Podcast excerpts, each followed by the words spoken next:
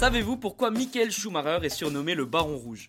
Bienvenue dans Tu veux une médaille? Les réponses aux questions de sport que vous ne vous posez pas encore.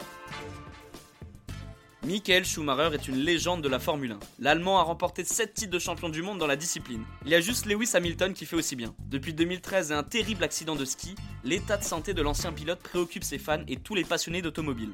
Il faut dire que le Baron Rouge a fait rêver des milliers de personnes durant sa carrière avec ses 91 victoires en Grand Prix. Revenons en 1996 pour connaître l'origine de ce surnom.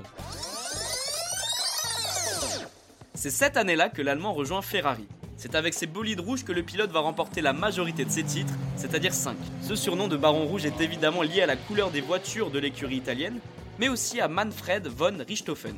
Ce nom ne vous dit sûrement rien et c'est normal. C'est un pilote, non pas sur route, mais dans les airs, qui est considéré comme l'un des meilleurs dans son domaine de l'autre côté du Rhin.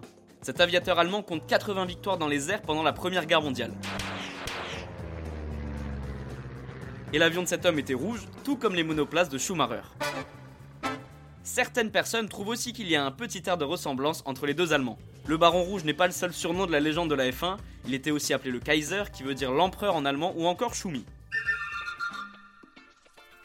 Et bien voilà, vous savez maintenant pourquoi Michael Schumacher est surnommé le Baron Rouge. Vous pouvez écouter ce podcast et nous retrouver sur Apple Podcast, Spotify, Deezer, Castbox et toutes les autres plateformes.